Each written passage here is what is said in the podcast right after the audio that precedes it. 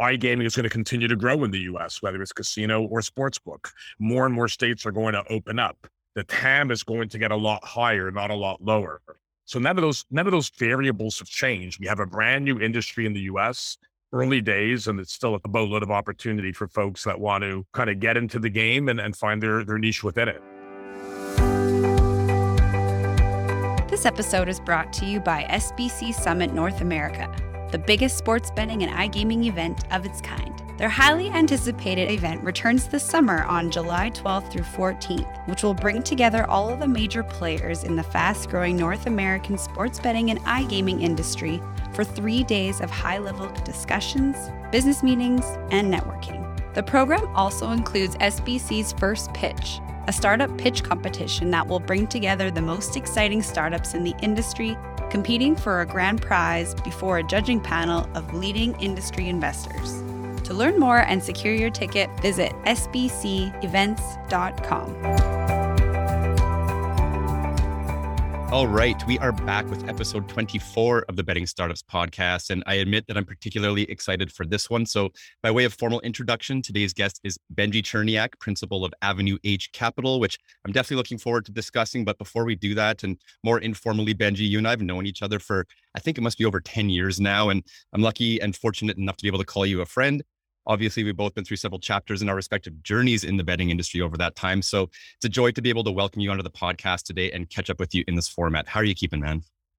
Keeping well. And, and you're right. You know, it, it has been a while, and, you know, you, you kind of lose track of that sometimes. But uh, both of us being uh, Canadian and uh, thinking back very fondly to the uh, early days of, of, of when you got into the industry and, and the earlier days of when I was in the industry. So this should be fun. Let's just start there. I mean, I, I don't want to completely rehash ancient history now, but maybe we can just take a, a quick couple of minutes here to give folks listening, for anybody that might not be familiar with your background, which I'd be surprised if there was anybody at this point, but just a quick um, snapshot, Benjie, maybe some of the major chapters of your career that culminated up into the start of Avenue H Capital. Yeah, you're right. I think most people probably do know who I am. I don't want to rehash it in too much, in too much detail, but obviously most people know me from my Don Best days, and we kind of got that company going and built that company up and migrated from the Don Best screen back in the early days to providing X M L feeds and third-party feeds, and then successfully transitioned into kind of the trading side and the in-play trading, and had a trading floor in Vegas. And as many people know, we eventually sold that company uh, post-PASPA repeal to, to Scientific Games, which is, of course, now Light and Wonder.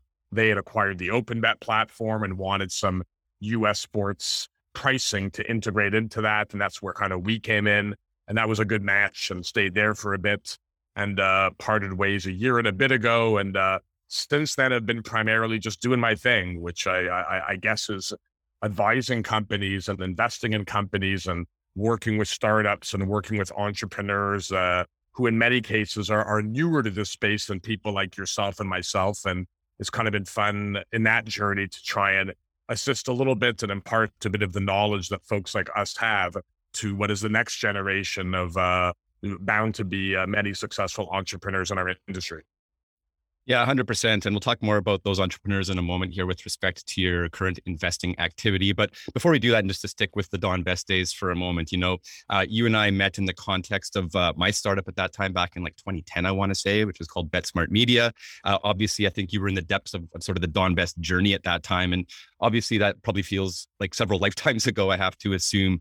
And I'm sure there's a lot from those days that maybe you don't particularly miss. I definitely remember you probably being the hardest working person I knew in the industry, and just seeing the level of, of hustle you had on the operational side leading Don Best was really quite inspirational, frankly. And as I said, maybe you don't miss everything about those days, but I'm sure there's some things you miss. I'm just sort of curious, Benjie, if you think back to those days, what are maybe some of the things that you no longer are doing that you do miss and sort of reflect on fondly as you think about it?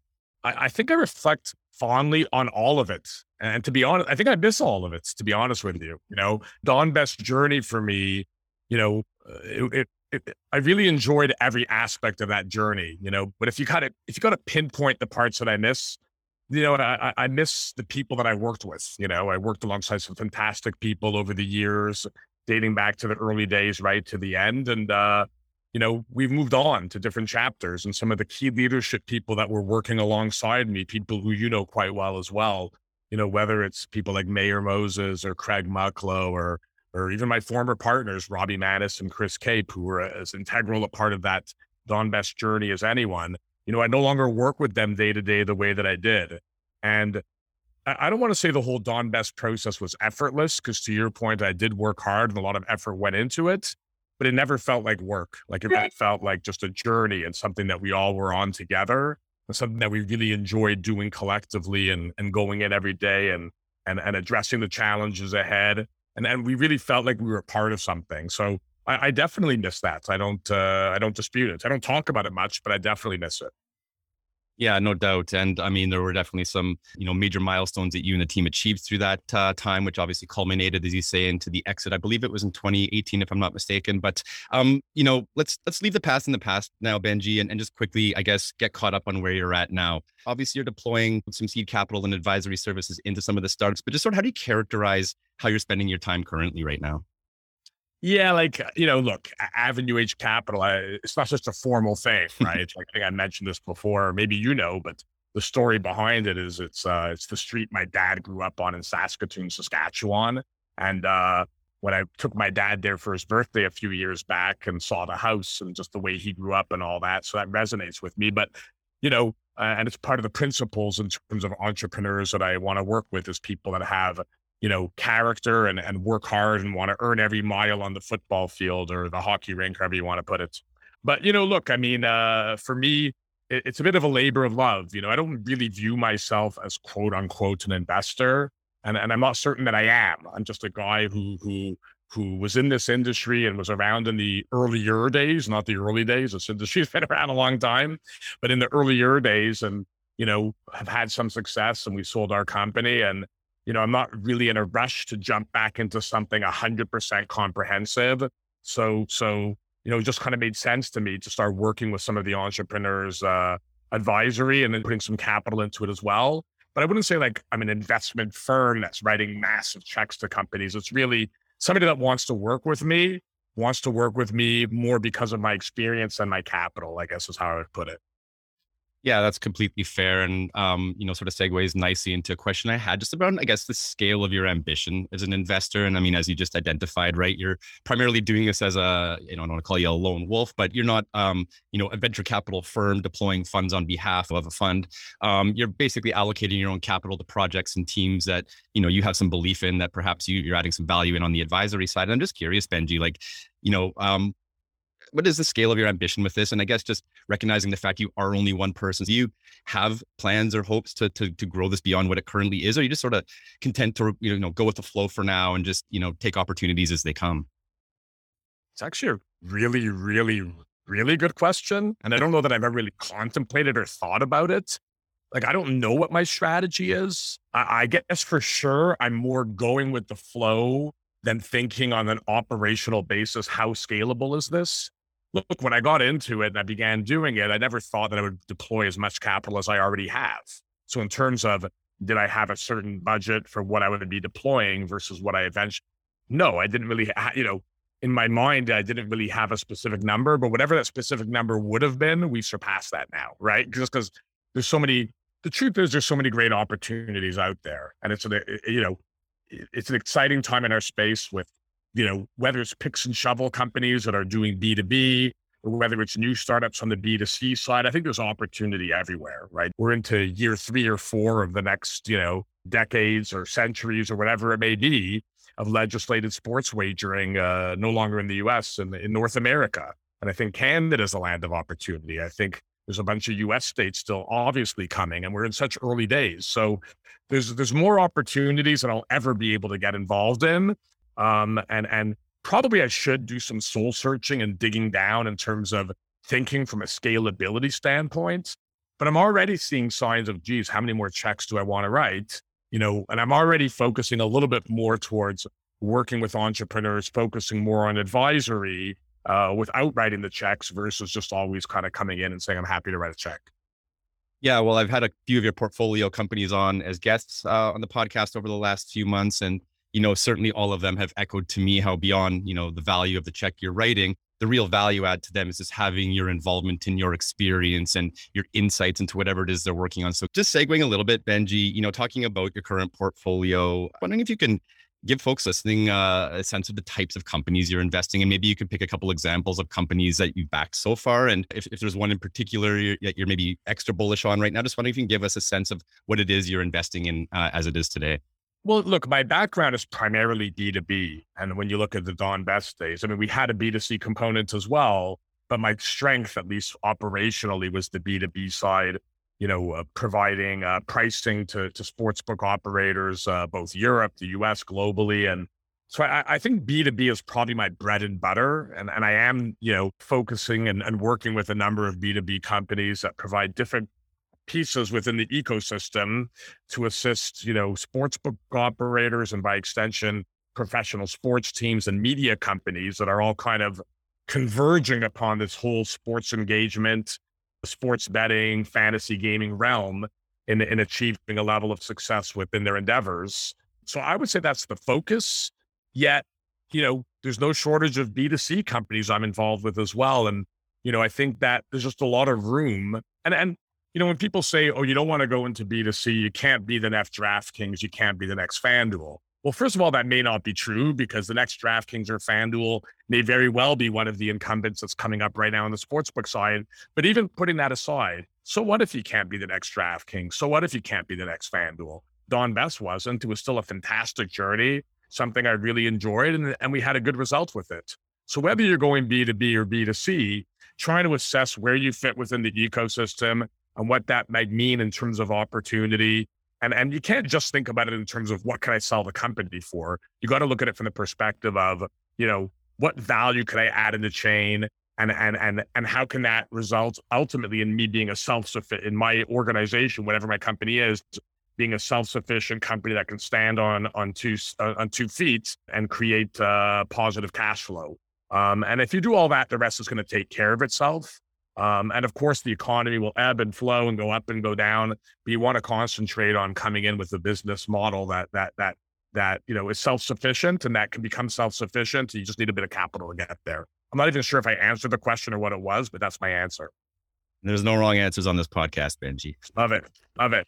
Last last sort of question, I guess, on the current uh, activities insofar as the investing is going. Uh, at the beginning, I alluded to your background on the you know. operationally speaking from the Don Best days. And, you know, now you're maybe a little less operationally focused. And I'm just wondering, as you've sort of, you know, increased the time spent on the investing side, obviously investing is its own profession unto itself, which is quite different than what you've done in the past on the operational side. And as you've sort of entered this world of being an investor, what's the learning curve been like for you, right? It's one thing to sort of have capital to allocate, but the actual business of capital allocation, I mean, it's, as I say, a profession and a discipline unto itself that many folks spend years honing their skills in that space. So I'm just wondering, you know, as it's been relatively uh, sort of new part of your chapter and your journey, what has that learning curve been like? And what are some of the things you've done to really uh, sort of accelerate the learning curve as you, you know, started investing more actively? Well, I never went to uh, M and A school or the school of uh, learning the principles of investing. So I didn't know those principles heading in. I probably still don't know them, to be honest with you. For me, it's more looking at it from a common sense perspective. There's a lot that I've learned. You know, I think that I've learned, you know, there's a few things that I've learned. I think it's really important. In general, I think you want to make sure you're really aligned in terms of when you're working with a, a, an entrepreneur and a management team, at least for me, you want to be aligned in terms of how you see the industry. You want to be aligned in terms of how you see their opportunity. You want to, to an extent, be aligned in terms of how they see the world and how you see the world. So I think all of that kind of comes together to converge upon the way that you communicate with one another and the way that, you know, you support them in pursuing what is their company, their objectives and their dreams. And my role is to be a supporting piece of that and and and where I can help move the needle to, to enhance that direction. So I think that, look, I've had a couple of misses where I've begun working with entrepreneurs who I recognized pretty quickly thereafter that maybe my alignment wasn't as, uh, maybe I should have been a, doing a little bit more digging in terms of ensuring what that alignment to vision is to make sure that we're both rowing the boat in the same direction, that I don't find myself in a scenario where someone's rowing the boat one way and I feel it should be rowing in a different way. So I think that there's a bit of an education process on that, on my end as as it pertains to that. And look, I, I've had a couple of experience working with entrepreneurs in the past who are, from an investment standpoint, who are fantastic communicators. I was a, an investor in Q L Gaming Group, and I think you know Justin Park, and the way in which he communicated with his investors was textbook. I just assumed that a lot of people would be the same way, and not everyone is. So I think that these are some of the areas where, from the human dynamic, there have been some learnings. And then to your point earlier, when you're talking about scalability, you know, kind of budgeting in terms of, okay, well, if I'm doing this with these groups of uh, companies, and I want to write follow-on checks, how do I want to manage my capital in terms of how I position myself to be able to do that while still being able to assess new opportunities where I may or may not want to write a check as well? So I think there's a lot of dynamics that come into play and, and things that, I, look, everyone's learning all the time. Certainly when it comes to, quote unquote, the investment side, there's no question that I would have a lot to learn uh, as I move forward. Cool. I want to zoom out a little bit and, you know, talk a little bit about the industry in general right now. Um, I know you've just come from the iGaming Next show in New York. Unfortunately, I was unable to make it due to uh, some personal uh, scheduling conflicts I have. But by all accounts, uh, it was an amazing show. Certainly, I had a lot of FOMO following it over Twitter and LinkedIn. I'm just curious, Benjie, just to start off here, based on some of the discussions you were having with folks there, and I should mention as well, I do think, if I'm not mistaken, a lot of the attendees there were more so from the, the finance and investment side of the ecosystem. I'm just curious, based on those discussions you were having there, what is the overall sentiment out there right now? Um, and how do you sort of characterize and think about the current state of the industry? The industry's in a great spot, right? Like, I think a lot of the investment folks who were there, look, it's no secret that that the stock market could be in better shape right now. And, and when the public companies, the publicly traded companies in our space are struggling, it does have an impact that rolls downhill to, to the private sector. But, but, you know, putting some of that aside, you know, I think the overall sentiment of folks is is is overall exceptionally positive. Um, uh, you know, uh, I think the investors that are still looking at this thing are taking a longer view as opposed to a shorter view as it pertains to opportunities.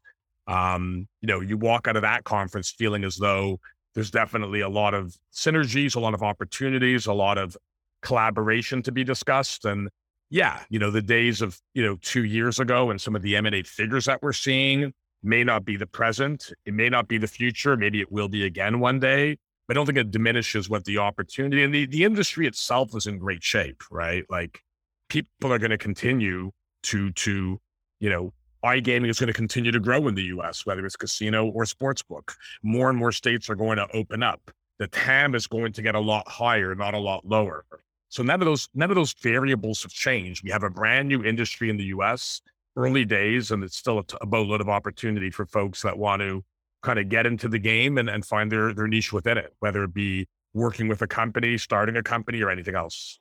Yeah. And you made reference a minute ago just to the stock markets. And I guess just, you know, thinking about the overall macro environment in general, whether it be the stock market, whether that be interest rates, obviously there's a lot of pressures right now, inflation, and there is some, I, I would say, sort of downstream effects that we're sort of seeing in the earlier stage part of the ecosystem. Actually, after the iGaming Next conference, Chris Grove published his keynote uh, presentation that he provided at that conference. And one of the things he had referenced in his keynote is that early stage gambling companies should prepare for a, quote, realignment. And I'm just curious to get your thoughts on that, Benjie, and, and sort of how are you thinking about that uh, dynamic right now in the context of not only your own portfolio companies, but ongoing investments that you're contemplating making?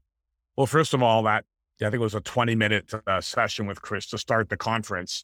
It should be mandatory viewing for everyone in the industry. If you haven't seen it, I think you can go online and see it. It was absolutely fantastic.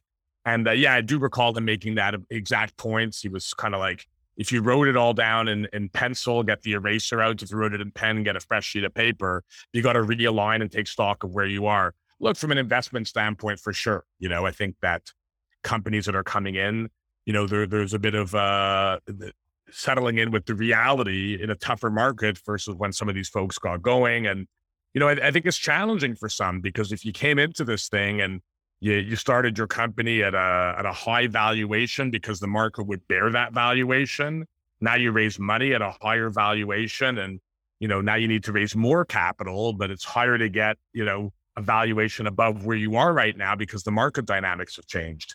And they have. Look, I, Many entrepreneurs would use a justification to me, you know, hey, uh, I can justify my valuation because DraftKings is a thirty billion dollars company. And then a year ago, that might've been true, but they're not a thirty billion dollars company today. The last time I checked the market, no disrespect to them, but that rolls downhill. So you got to give me another reason why why your company, based on solid business metrics, is worth what it's worth, and not just pointing to the neighbor because your neighbor's valuation has taken a real significant tumble, and particularly if it's a publicly traded company. And is there anything you're telling your portfolio companies in particular about how they should consider thinking about navigating the current environment? And I guess I'm asking this question in the context of, look, we've been in, I don't know, it's been a ten or twelve year bull run, it seems, in the overall markets. And for a lot of entrepreneurs, let's say, you know, the age of thirty and under, they haven't really lived as an adult and probably not as an entrepreneur, um, a, you know, a market where the macro conditions are actually somewhat negative. And um, I'm just sort of curious, as you're, you know, sort of trying to make sense of, of what's happening around us and mapping that to, to your portfolio companies, is there anything you're sort of telling them as, as, you know, sort of advice or things to consider as they're sort of readjusting to the current environment around them? Look, I think for a lot of the, everything is situation specific. And for a lot of the companies that I'm in, you know, it's either a question of weathering the storm or, or a question of just sticking to that game plan that they had. Hopefully the majority of the companies that I got involved with uh, were, were, were, you know, it, it was based on some real metrics and some real opportunity and a real niche and a void that they fill in the market. And that hasn't changed. And I look at some of the companies I'm involved with, I think that, you know, what's going on around them is really less consequential than what they need to do to execute and to become relevant. And, you know, whether it's a company like Parlay Media, who I think those guys are doing a great job and they're bringing on more, board more B two B clients and growing the network and the B two C presence. They just got to continue down that path. Or whether it's a company like, you know, Kiro Gaming, who, you know, who, who still relatively early days for Tom Ash and his team. And they made some really good progress with professional sports leagues. And they've got a boatload of media companies and sportsbook operators who are really looking at the technology they have and the way in which the industry is headed and seeing how this really fits into where the future is and not just the past, or the future as opposed to the past. And I think for them, it's just continuing on that trajectory. And, you know, uh, you look at a company, I'm um, involved with a company called uh, called BetSwap, which is providing a proprietary platform embedded into your sportsbook that allows folks to exchange bets one another electronically within their sportsbook experience. And I think that that's where the market is headed. I think that that's going to be a functionality that that would be kind of uh, in addition to what you see currently with cash out, and in my view, more effective than cash out. I think the industry is going to head that way. And I think for, for these companies and many, many more that I'm involved in, you had,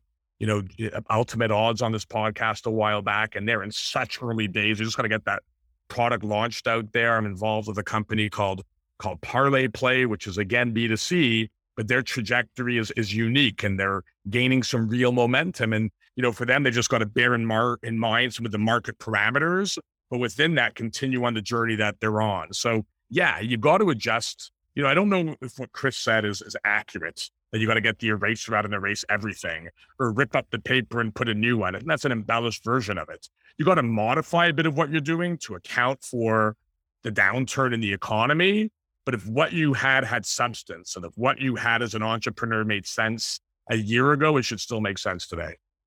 Yeah, definitely. I think at least in my anecdotal observations, right, the key word here seems to be just sustainability and getting back to basics. And those companies that had solid foundational components to them before, you know, in theory should be fine now, whereas those that maybe didn't might be the ones that are struggling a little bit more through the current, uh, I guess, market shifts. So yeah, time will tell. Um, Looking ahead here, Benjie, and just thinking about all of the different things you're invested in, all of the different uh, sort of areas of the ecosystem right now that seem to be taking off, what are some of the current areas of interest for you as an investor? And, you know, again, going forward, what types of startups within the industry are you looking to fund? Acknowledging that, you know, you do have uh, companies both on the B two B and B two C side. Is, in terms of sort of the verticals or themes, is there anything in particular that's interesting to you as far as new startups on the horizon? There's a couple of themes that interest me. I think theme, like I, one of the things to me is that, you know, you look at the in-play experience today and what the in-play experience will be moving forward and how you augment that and what role will, will streaming technology play in that? And will we migrate from a, towards a single screen experience where you can watch the game on your mobile phone and from that very same screen, place a bet? And I think it's difficult to do all that today in a way that's, that's, that's user-friendly and engaging. But I think if you fast forward five, six, seven years from now, we'll definitely get there. And what are the companies that will help us maybe a lot faster than that, hopefully? And what are the companies from the streaming side and the technology side and, and, and, and uh, from a pricing side that can help enhance that experience to make it more meaningful. So I think that that's one kind of area that I, that I have leaned in on to an extent from an investment standpoint, and that I continue to lean in on. Um, and then I think the other is, you know, looking at what that next generation of bettors, what their experience will be. Um, and, and the way in which sportsbooks are positioned today versus the way in which sportsbooks offer an experience to users tomorrow. And by tomorrow, I mean a year, two years, three years, five years, whatever number of years from now it turns out to be given your situation. But, you know, I, I, I, I do think that sportsbook, and I said it before, it isn't one size fits all. And and the minus seven and a half plus seven and a half is fantastic. And it makes sense to me because I grew up with it. But I'm not sure it makes one hundred percent, you know, it's as synergistic with, uh, you know, the nineteen-year-old who goes to school in, in Utah, or wherever they go to school, and, you know, uh, it becomes the better of the future. I think that some of those folks might view the betting experience in a different way. And I just feel as though there's different chains within the ecosystem on the B two C side of sports betting that become interesting, whether it's fantasy, whether it's traditional sports betting, whether it's financial exchanges, whether it's social exchanges, whether it's B two C offerings that just interpret betting with different verbiage, whether it's single screen experience, like all of that converges in different ways and ebbs and flows. But I do think a lot in terms of what would that experience look like moving forward and what products make sense as they begin moving towards that. No, that makes a ton of sense, Benjie. Um, I know I've been able to count on you as a loyal listener of the podcast. Thank you for that, which means you can probably anticipate my next question, which is my standard closing question here to wrap up today. If you weren't working in sports or in betting or doing any investing in a parallel universe, what would you be doing instead?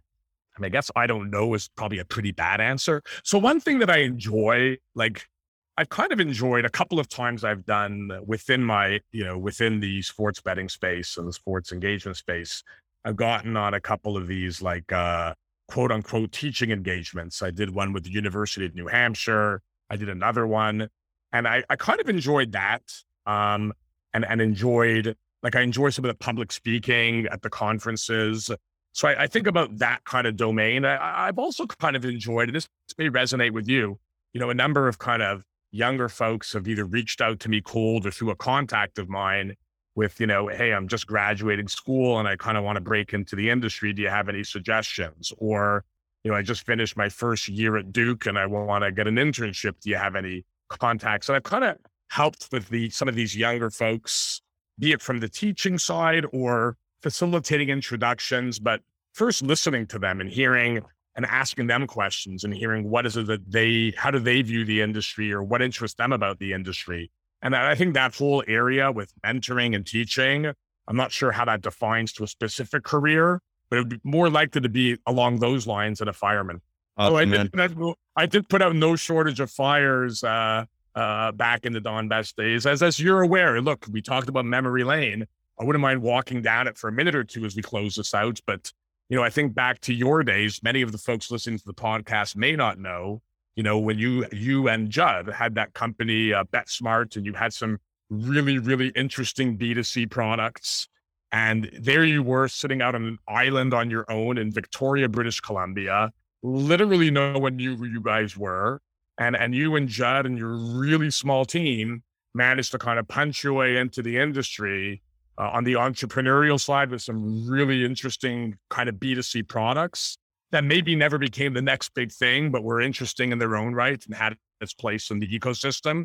And then you guys were also providing, from what I recall, kind of some tech services and project management services, and, and you punched your way into relevancy. I remember when you got that gig with the William Hill way back when, and and and I remember speaking to Joe Asher, who's a tough cookie, as you know, and he was like, these guys are the real deal. They're good at what they do. And that's when I knew that you and, and Judd had a, a, a, you know, a long path in our career, whatever you wanted it to be. So I really relished those early days. Uh, when you got going, I was still in my infancy in the space. And as you recall, and we still try and maintain it every summer, meeting up, be it in Vancouver, or I'd fly out on that little, those little water planes from, from Vancouver to Victoria. Your office was right there. Do lunch with you and Judd, and seeing the success that you guys have had, you know, to me means a lot. And uh, it's just, a, I, I, you know, I just wanted to close with that in terms of reminiscing on memory lane, but, uh, or answer any other questions you might have.